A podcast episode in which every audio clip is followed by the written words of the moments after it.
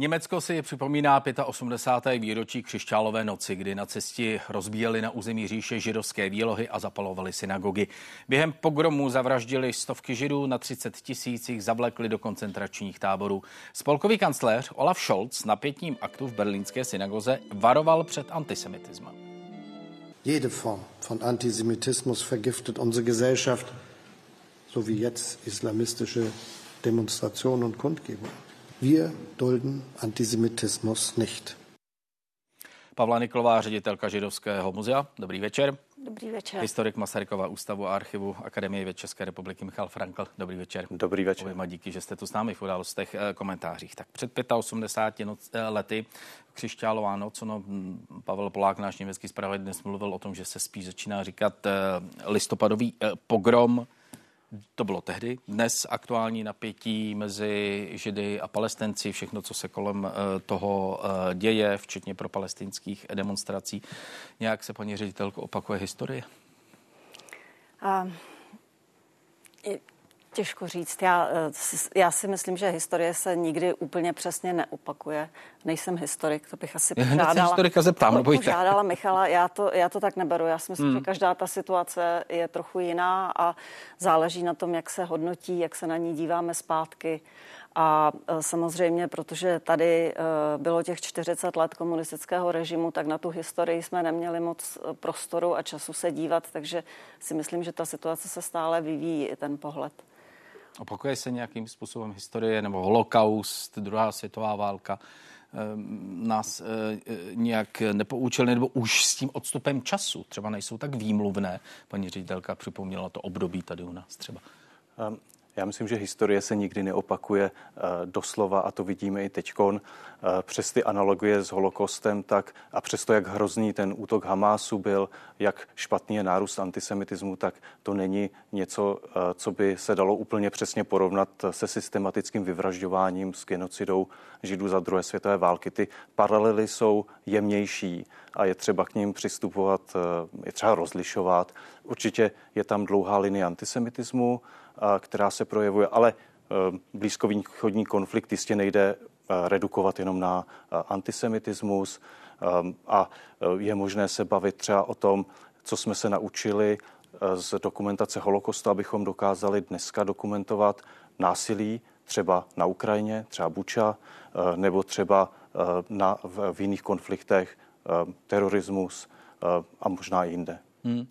Eh, říkáte, že ty paralely jsou eh, jemnější. Jak vlastně holokaust eh, začínal? Jakých příznaků nebo znaků a jak dlouho si jich tehdejší společnost nevšímala? Jestli jsme na začátku něčeho. To je otázka, na kterou historik nedokáže odpovědět. Nicméně, kdybych Eh, se vztáhnout k dnešnímu výročí, tak je tam jeden velký rozdíl a to je, že ten antisemitismus v nacistickém Německu byl podporovaný státem. Byl státem rozšiřovaný, šlo o poměrně systematickou propagandu, která byla vyloženě esencí toho režimu.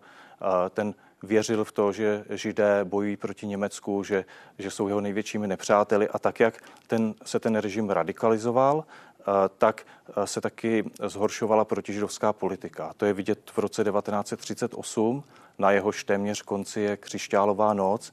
V roce 1938 se Německo rozšíří o Rakousko, o Sudety a tady s tím jako přehraničením území přijde taky přehraničení, kdo patří do společnosti, a to násilí, které vypukne 9. listopadu 1938, je toho jako symbolem, je vlastně má ukazovat, kdo patří a kdo nepatří do Německa. Hmm. Paní ředitelkovi, v muzeu máte nějaké dokumenty o těch příznacích, které třeba nebyly tak viditelné zprvu, ale pak přerostly v to, o čem se tady bavíme?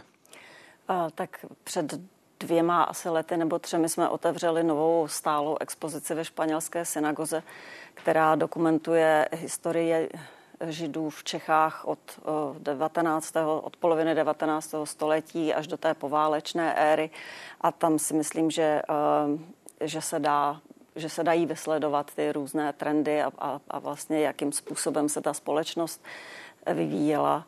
Hmm. A, a co ta společnost vlastně ztratila holokaustem?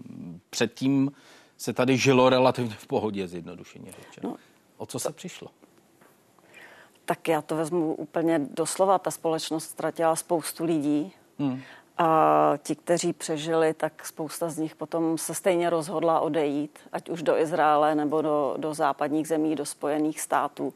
A to si myslím, že je, že je deficit, s kterým se stále potýkáme. A uh, vlastně já jsem se sem vrátila po 13 letech, kdy jsem žila v New Yorku a, a tam je druhá největší židovská komunita na světě po Izraeli a tam jsou prostě v pátek plné synagogy uh, od těch ortodoxních po ty reformní a když jsem sem přijela, tak um, asi jsem si zase musela zvykat na to, že, že to není běžné. Víme o holokaustu všechno? Úplně všechno? Nebo se i přes to dlouhé období uh, uh, od této tragické části dějin eh, objevují nové důležité informace.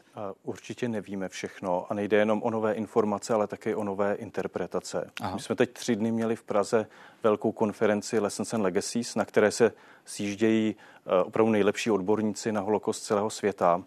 A je zajímavé, kolik nových perspektiv se tady dá nazbírat. Jednak, co mě potěšilo, je, že jsme eh, hovořili dohromady o genocidách Židů a genocidách, genocidě Romů, o obou holokostech, jestli chcete, ale zároveň je vidět, jak to bádání jde na jednu stranu do šířky a na druhou stranu do hloubky. Koukáme se na globální dějiny, uprchlíci na Surinamu, paměť holokostu v Africe, ale zároveň děláme to, čemu se říká mikrohistorie, to, co se opravdu dělo v nějakém malém místě. A to, co bylo opravdu strašně zajímavé, byla, eh, eh, byl, byl proslov, byla přednáška amerického historika Benjamina Fromera, který dělá opravdu detailní výzkum o, o zavádění protižidovských nařízení eh, v protektorátu Čechy a Morava. A je tam spousta, opravdu spousta zajímavých zjištění. Paní ředitelko, jakou roli podle vás v tom aktuálním posilování antisemitismu, a nemyslím jenom v České republice, ono se to bude týkat v podstatě celého světa, jakou eh, roli hraje ta izraelská, současná izraelská odveta za ten říjnový masakr, který způsobil Hamas? Tak já, já budu mluvit z, vlastní, z vlastní zkušenosti, z té zkuš, zkušenosti, které teď máme v muzeu. A tam došlo vlastně ke dvou nějakým incidentům v době od toho 7. října. A my jsme se velmi spontánně přidali k vylepování fotografií unesených uh, izraelských občanů. Nalepili jsme je na zeď starého židovského hřbitova a byli jsme vlastně velmi rádi, protože tam relativně zůstali docela dlouho. Byli tam asi týden. Ostatní lidé nás upozorňovali, že, že opravdu je to dobrý, že máme štěstí. Tak Potom bohužel tohle se změnilo a někdy minulou středu máme to zaznamenané na kamerách, přijelo auto, vystoupili z něj dva lidé a ty plagáty strhali a naházeli do koše. A ten incident prošetřuje policie. A my jsme tedy ty fotografie vytiskli znova, zase tam jsou a e, zastavuje se u nich spousta lidí. A, a my, když jdeme domů z práce, tak je taky kontrolujeme, jestli se neodlepují a když tak je přilepíme zpátky. A tak, takže to je taková naše jedna z věcí, kterou eh, dáváme najevo, to, že na ty lidi myslíme. Hmm. Pane Frankle, proč taková eskalace toho napětí eh, a, a odporu vůči Židům právě teď? Má to nějaké vysvětlení i z vašeho pohledu historika?